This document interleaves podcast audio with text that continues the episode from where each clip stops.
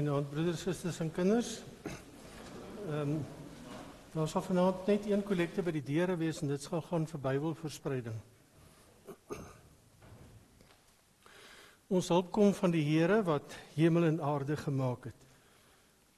Geliefdes, genade en vrede vir julle van hom wat is, wat was en wat kom en van die sewe geeste voor sy troon en van Jesus Christus die geloofwaardige getuie die eersgeborene wat uit die dood uit opgestaan het, die heerser oor die konings van die aarde. Amen.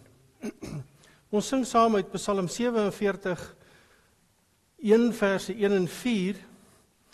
Psalm sing tot God se eer, weet dat hy regeer. Hy het opgevaar, koning is hy daar van die heidendom, vorste en volke kom om sy volk te wees, Abrahams God te wees. Skuld en tee weer is van U o Heer, sing dan jubelend bly hoog verhewe is hy. Verse 1 en 4 Psalm 47:1.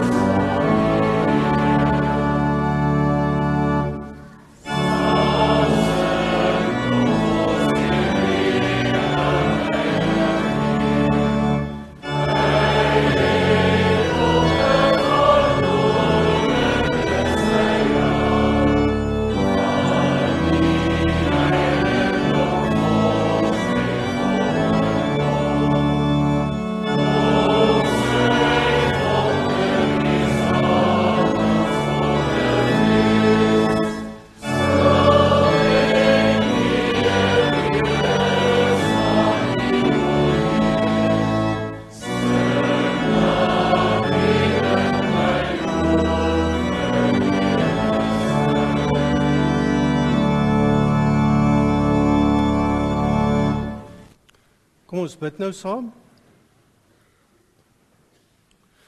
O Here, ons God, ons dankie dat U U seun na hierdie wêreld gestuur het om vir al ons sondes te betaal.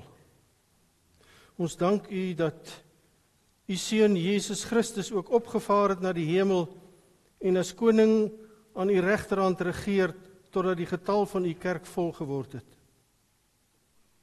Here Jesus, ons dank U dat U ons voorspraak in die hemel is en te midde van al ons sonde by ons hemelse Vader pleit dat U reeds vir ons sondes voluit betaal het. Ons dank U dat U ons gebede, ook hierdie een wat ons nou bid, voor ons Vader dra om volgens Sy wil dit te verhoor. Ons dank U dat U regeer oor alle volke, tale en nasies en dat U gaan kom met die wolke as regter om ons onskuld deur u bloed te bevestig en alle goddeloses in die poel van die vuur te gooi. Ons dank u Heilige Gees dat u ons leer wie Christus is en wat hy vir ons kom doen het. Dat u ons geloof gee deur die verkondiging van die woord en die aanhoor daarvan en ons innerlik daardeur versterk. Dankie dat u ewig in ons woon en saam met ons bid ons troos ook in dae van droefheid en ook altyd by ons is. Drie enige God aan U bring ons die eer en die lof en die aanbidding van ons harte van nou af tot in alle ewigheid. Amen. Uit Skrifbereiming 6:1 sing ons verse 1, 3 en 5 en dan lees ons daarna saam. Ek gaan dit nie vir u voorhou nie, dit gaan oor die hemelvaart.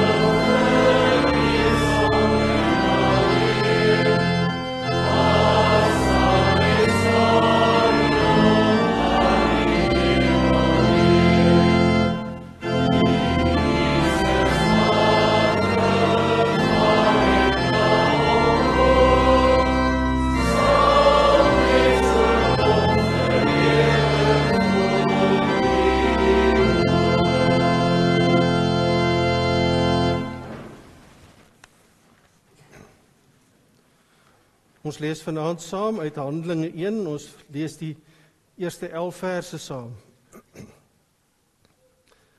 Lukas, die skrywer van die Evangelie van Lukas, die skrywe ook onder andere hier aan 'n hooggeleerde man om hom ook tot die geloof te bring. Uiteindelik het hy lyk like my ook tot geloof gekom. My eerste boek, die Hoofles, het ek geskrywe oor alles wat Jesus gedoen en geleer het van die begin af tot op die dag van sy hemelvaart. Voordat hy in die hemel opgeneem is, het hy deur die Heilige Gees beveel gegee aan die manne wat hy as apostels uitgekies het. Na sy dood het hy aan hulle met baie onbetwisbare bewyse ook getoon dat hy lewe. In die loop van 40 dae het hy by verskeie geleenthede aan hulle verskyn en met hulle oor die dinge van die koninkryk van God gepraat. Terwyl hy 'n keer saam met hulle aan tafel was, het hy hulle beveel moenie van Jerusalem Jerusalem af weggaan nie maar bly wag op die gawe wat die Vader beloof het, soos julle van my gehoor het. Johannes het wel met water gedoop, maar julle sal binne 'n paar dae met die Heilige Gees gedoop word. Toe hulle 'n keer weer bymekaar was, het hulle vir Jesus gesê: Here, is dit nou die tyd dat U die koninkryk van Israel gaan oprig? Hy het hulle geantwoord: Dit is nie vir julle om die tyd en omstandighede te weet wat die Vader in sy eie mag bepaal het nie. En dan hierdie vers ook ons konsentrasievers, samentrekking. Maar julle sal krag ontvang wanneer die Heilige Gees oor julle kom en julle sal my getuies wees in Jerusalem sowel as in die hele Judea en in Samaria en tot aan die uithoeke van die wêreld. Weet jy of jy al op die eerste een daar is nie?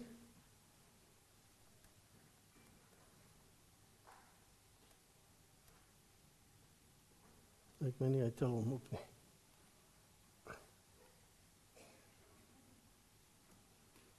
Nee, hy tel hom nie op nie. Ons gaan voort. Geliefdes, die Here Jesus het na sy opstanding vir 40 dae lank sy verstrooide kerk gaan haal, bymekaar gemaak, hulle geleer en by etlike ge ge geleenthede aan hulle verskyn.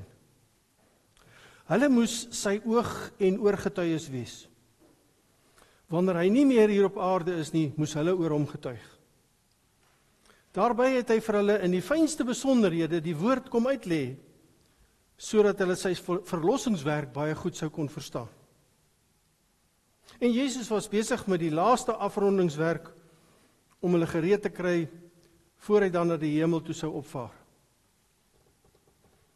Hy het hulle met die evangelie van sy dood en kruis en opstanding afgerig En nou is hy feitelik gereed om te vertrek. Sy roeping hier op aarde is byna byna verby.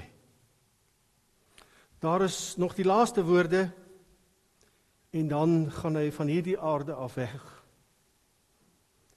Dan kan hy met sy koninklike heerskappy in die hemel voortgaan aan die regterhand van die Vader. nou in die eerste plek moet ons besef wat sy kerk hier op aarde regtig moet doen. Het sy disippels begryp waaroor Jesus hulle gedurende hierdie 40 dae toegerus het? Dit lyk amper vir my nie so nie. Want hulle steek vas by Jesus se werk. Here, is dit nou die tyd dat U weer die koninkryk van Israel gaan oprig? U hoor Hulle is bloot as toeskouers. Jesus moet dit doen. Hulle staan op 'n afstand en kyk. Gaan u nou u koninkryk hier oprig of wat gaan u doen? En dan antwoord die Here Jesus hulle vraag. Die Vader weet hierdie dinge, maar ek sê vir julle ehm um, ek wil hê julle moet ek wil julle gebruik in my koninkryk. Julle gaan en dit is wat hy ook daar sê, julle gaan my getuies wees tot aan die uithoeke van die aarde. Ek het julle nie verniet hierdie 40 dae toegerus nie.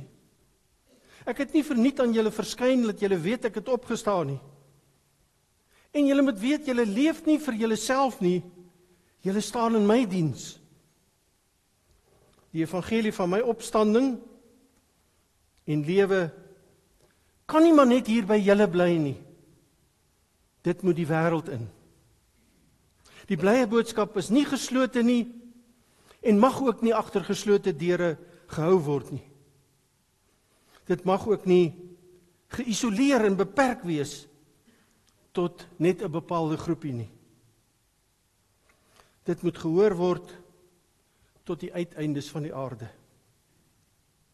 Daarom mag hulle hierdie evangelie nie onder 'n maatemmer of op watter wyse ook al toemaak nie. Die lig moet gaan skyn, die evangelie moet uit. Jesus wil hê dat sy kerk moet vermeerder. Kan jy sien geliefdes? Die apostels vra: "Wat gaan u doen?" Jesus draai dit om. Wat gaan julle doen? Ons kry by die apostels die godsdienstbenadering van wat ons baie keer vandag nog by baie lidmate kry is ook in die kerk en dit is die van u vir my godsdiens. Wat Here kan ek by u kry? Wat kry ek uit die kerk? Ek kom sit baie keer passief sodat God my moet bedien. Ek kom kerk toe om iets te ontvang. Here, is dit nou die tyd wat U weer die koninkryk vir Israel gaan oprig? Jesus draai dit om. Hy het nie verniet syne verlossing toegerus nie. Hy sê vir hulle: "Maar julle sal krag ontvang en julle sal my getuies wees." Hy leer sy apostels eerder die eerder die benadering wat 'n mens sou kry van hoe die kerk behoort te wees. Nie na binne gerig nie. Nie in my eie klein wêreltjie hier in die kerk nie, maar uit na buitekant toe. Ons lig moet skyn, die evangelie moet uit. En dis wat Christus ons leer. Ons leef vir U, Here. Ons getuig van U, Here. Ons kom nie om te ontvang nie, maar om te gee, te offer om getuies te wees martyres. Dis dieselfde woord wat ook gebruik word vir martelare. As dit moet, sal ons so getuig en sal ons bereid bereid wees om ook vir die Here te ly. En dit wil Jesus hê sy kerk moet doen as hy hiervan af weggaan. Sy koninkrykswerk moet hier op aarde voortgaan. Nou moet sy kerk hierdie evangelie gaan leef en gaan verkondig en gaan uitdra. Dit wys uit hulle dade, hulle optrede. Om mense te vertel van die Here is dis nie ander se werk nie. Dis my en jou werk. En ek mag nie my verantwoordelikhede afskuif en sê nou se klaar of ek het my deel gedoen. Iemand anders kan nou maar die evangelie uitdra nie. Dis eintlik maar net by ongehoorsame mense waar 'n benadering is van wat kan die kerk vir my doen? En wat kan ek van die kerk ontvang? Waar Christus opdragte gee, dien my, gaan uit. Dit bring my by die tweede gedagte en dit is Hoe kry ek dit reg om hierdie gewigtige opdrag uit te voer? Miskien dalk sê jy nog vir my sê, maar dominee, ek is ek is 'n introwert. Ek kan nie eers met mense praat nie. Ek's 'n huisvrou. Ek kom nie in kontak met mense nie. Ek sit maar daar by die huis, pas my kinders of of jy sal dalk vir my sê maar ek het nie so baie geld om mense te kan ondersteun nie sodat hulle die evangelie kan uitdra nie. Ag dominee, dis dis gevaarlik in ons land om van huis tot huis die woord van God uit te dra. Maar het jy gehoor wat sê Jesus? Daar voordat hy opvaar, gee hy hierdie opdrag vir sy kerk. En hierdie opdrag moet ons gaan uitvoer en as hy weer kom met die wolke, dan wil hy sien is hierdie opdrag uitgevoer en is ons besig met dit. Maar julle sal krag ontvang wanneer die Heilige Gees oor julle kom. Julle gaan dit nie alleen doen nie. Ek gaan my Gees vir julle gee. Hy gaan saam met julle. Daar daar's nie verskonings nie die Heilige Gees wat in julle woon sal julle aanvuur om vir my te leef. Is dit nie 'n wonderlike troos nie? God vergesel ons op ons pad met die evangelie deur sy gees wat in ons woon, wat ons vurig vir hom laat leef en getuig. Natuurlik sal ons hierdie taak nie in ons eie kragte ooit kan uitvoer nie. Here, ek is swak. Ek's 'n ou mensie. Ek sal dit mos nooit kan doen nie. Maar julle sal krag ontvang wanneer die Heilige Gees oor julle kom. Hoe klein, hoe swak, hoe gering wanneer die Gees op jou kom. Dan sal jy dit doen. Want in die krag van my Gees sal julle nie ophou om die evangelie te leef en te vertel nie. En dink maar byvoorbeeld ook aan die metamorfose wat eh, die uh, disippels gehad het toe hulle na die gees op uh, oor hulle uitgestort is. Hulle het nie geskroom om te lewe vir Christus nie. Hulle het nie geskroom om te sterwe vir Christus nie. Sover ek kon vasstel, het al die disippels een of ander marteldood deurgegaan. Christus gee sy gees aan sy kerk om hierdie taak aan te hou, uitvoer en nooit op te hou nie. En waar die Heilige Gees woon, daar lewe 'n kerk. En waar die evangelie uitgedra word, uitgeleef word, daar woon die Here met sy gees onder sy kerk. Daar word die wêreld met die woord van Christus se opstanding ook oorwin. En sal die getalle ingebring word in die kerk van die Here. En dit is nie nodig om Noord-Korea toe te gaan en daar die evangelie te gaan verkondig of Irak toe nie. Ons kan dit aan opgeleide sendelinge gee. Ons kan hulle finansiëel ondersteun en vir hulle bid. Maar ek en jy kan 'n verskil hier rondom ons maak in ons gesin. Ons kan begin by ons buurman. Ons kan praat met ons vriende. Ons kan begin daar waar ons werk. Blom daar waar die Here jou geplaas het. Hoe jy leef het 'n geweldige impak. Iemand het gesê, ons moet die evangelie verkondig en as dit moet met woorde. Ons kan die evangelie verkondig met ons optrede, met ons dade, met hoe ons dinge doen. Mense sien dit. Want die Gees woon in ons. En daarom het ons nie nodig om altyd die evangelie mondelings te verkondig nie. Maar ons kan die evangelie gaan leef.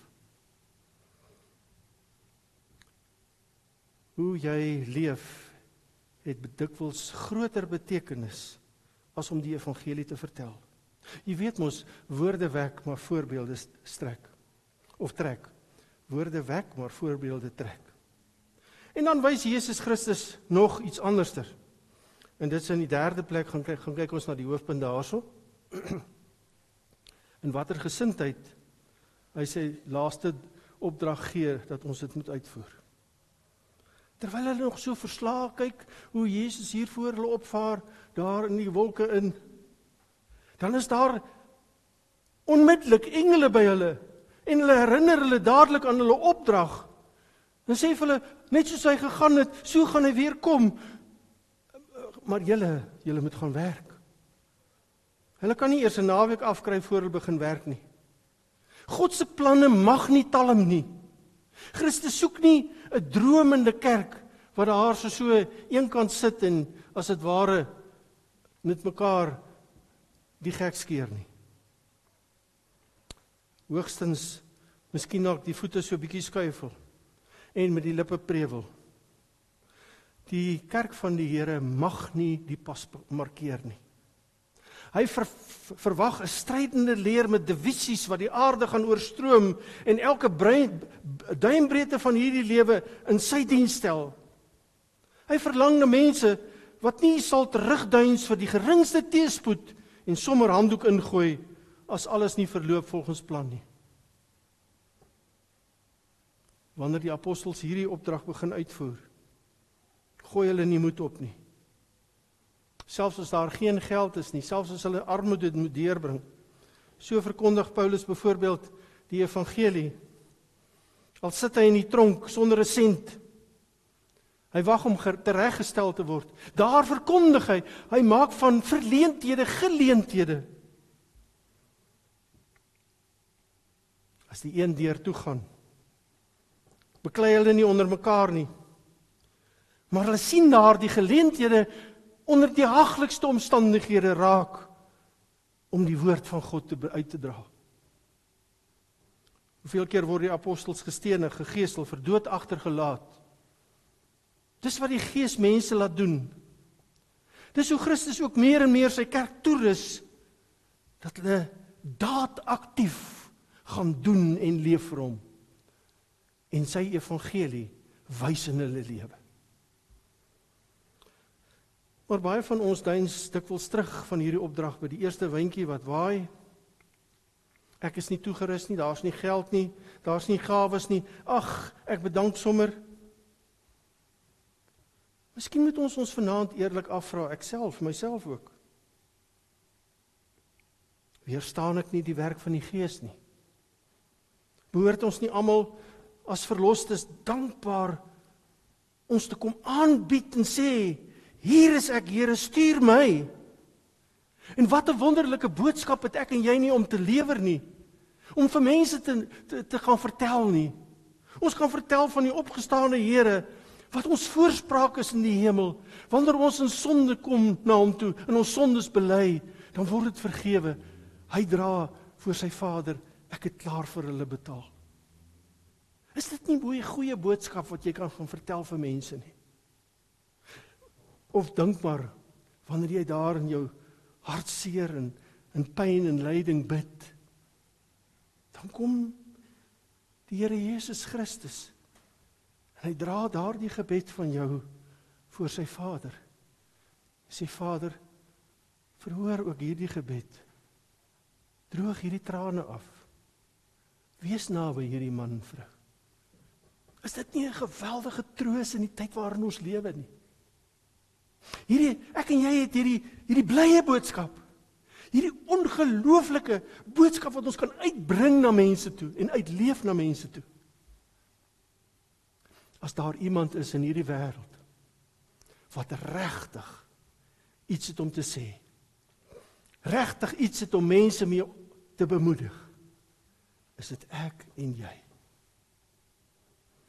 Christus roep jou voluit in sy diens om die evangelie te gaan verkondig. Dit te gaan leef onder mekaar. Hy het jou nodig in sy koninkryk. Ek en jy durf nie staak nie. Ons durf nie perspektief verloor nie. En ek is bevrees ons verloor so maklik perspektief. By die geringste dinge wat ons om ons hoor, die gedruis van oorloë en en 'n land waarin korrupsie soveel dinge plaasvind en moorde dan verloor ons perspektief. Vir ouderlinge in die jakens en predikante word daar gebid verleen hulle genade om getrou in die diens te volhard en nooit deur teleurstelling, moeite, verdriet of vervolging van die wêreld te verslap nie. Nooit mag hierdie evangelie deur predikante in die, hulle in die grond druk dat hulle sê wat waarvoor leef ek? Waarvoor verkondig ek die evangelie nie? Nee dit moet altyd 'n blye boodskap wees. Hoor hierdie evangelie. Christus het jou verlos. Hy's in die hemel. Hy betaal vir jou sondes. Hy pleit voor die Vader hy hoor jou gebede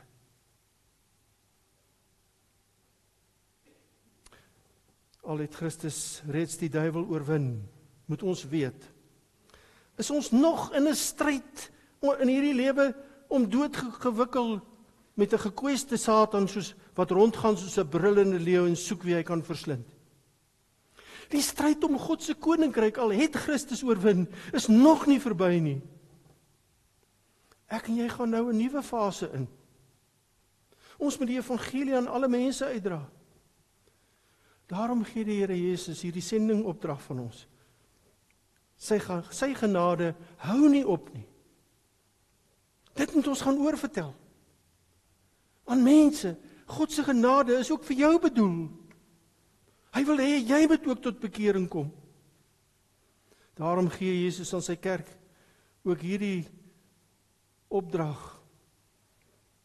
Hy gee nog tyd vir geloof, vir berou, vir bekering, vir dankbaarheid voor hy kom vir sy laaste oordeele. Daarom moet die Here in hierdie tyd sal elkeen van ons in hierdie tyd met die evangelie moet leef. Dit moet deel word van ons lewe, dit moet deel word van ons optrede, dit moet deel word van ons denke. Ons ons ons ons lewe moet draai rondom hierdie evangelie. Soos Paulus gesê het, vir my is die lewe Christus. En ons kan doen. Want die Gees rus ons toe. Hy gee vir ons sy Gees om juis dit te kan regkry. Daar's nie meer tyd vir speletjies nie. En dit kan alleen waar word as die Heilige Gees in die kerk woon, in die kerk werk. Wanneer hy met sy kragtige, vlammende uh dinamika ons kom raak in ons harte. Dan is God se werk om my te verlos, vir jou te verlos, nie verniet nie. Want die Gees woon dan onder ons. En as die Gees dan onder ons woon, my vraag, waar veg jy in die oorlog? Of jy gee ook maar soos die saad wat tussen daardie dorings geval het, soos wat dit wys daar moed op om te veg en te getuig en deur die Gees te lewe. Jy voel ag ek wil nie warm wees nie, ek wil maar so half lou wees, so half 'n draadsitter en dis meer. Versigtig. Die Gees kan dit nie hanteer nie. God kan dit nie hanteer nie. Hy spoeg ons uit dan. Hy vra mense wat aktief gretig vir hom leef. En as Christus weer kom in die wolke, gaan hy vir my en vir jou as ons sou lewe besig vind met hierdie laaste opdrag van hom voor hy weggegaan het. Dis die opdrag vir sy kerk. Sal hy my en jou kry terwyl ons sy getuies in die wêreld is? Terwyl ons met lewe en woorde vir mense vertel van hierdie blye boodskap. Sal ons gemeente die gereformeerde kerk Rietvallei 'n ligbaken wees wat mense ook nader wink om in die Here te glo en saam ook die Here te volg en te sê ek sien jy dien die Here ek wil saam met jou gaan gaan dan gaan dan uit van hierdie kerk ook vanaand. En gaan dan en leef die Here. Leef daardie goeie boodskap uit. Ook met jou optrede by die werk, by die skool, waar jy kom, waar jy gaan, in jou huwelik teenoor mekaar, veral hier in die kerk. Maar As jy moet, sê dit ook. My God leef. Hy het opgevaar. En daarom leef ek tot in alle ewigheid. Wil jy saam met my ook lewe? Amen. Hemelse Vader, dankie vir die blye boodskap wat U vir ons gee. 'n Blye boodskap wat ons kan uitdra na mense toe. Wat ons kan gaan leef vir mense. En dat ons begin by die klein kringetjie daar by ons gesin teenoor ons kinders. Dat hulle kan sien ons behoort aan U. Dat mense ons goeie werke sal sien en U wat in die hemel is sal verheerlik. Here, dankie dat U ons nie op ons eie stuur nie, maar U Gees saam met ons stuur en ons bereid maak om vir U te leef en maar ook vir U te sterf gee dat ons ook 'n gemeente sal wees wat ligdraers sal wees. Ligdraers van van u opstanding, van u hemelvaart, van u wonderlike rol wat u ook vervul in die hemel deur vir ons 'n voorspraak te wees en ons gebede voor die Vader te bring. Here gee ons ook daardie vrymoedigheid deur u Gees om vir u te leef vir u te getuig in Jesus se naam. Amen. Nou ons het nou nie insameling van liefdegawes nie, dis by die deure net vir Bybelverspreiding en daarom sing ons ten slotte uit lied 428 verse 1 2 en 4. Let op 428 Loof Christus, roem sy wonderdade, sy almag, liefde en genade. Hy het na die Vader opgevaar. Maak daar vir ons 'n woonplek klaar dat ons ook deur hom op op kan staan en dankbaar na die Vader gaan. Verse 1, 2 en 4 uh lied 428.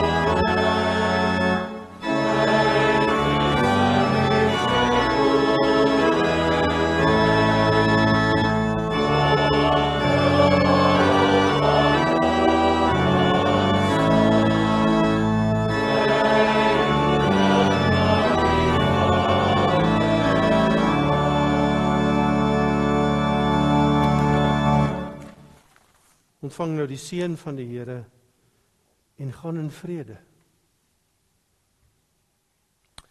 Die genade van ons Here Jesus Christus en die liefde van God ons Vader en die gemeenskap met die Heilige Gees is en bly met julle almal.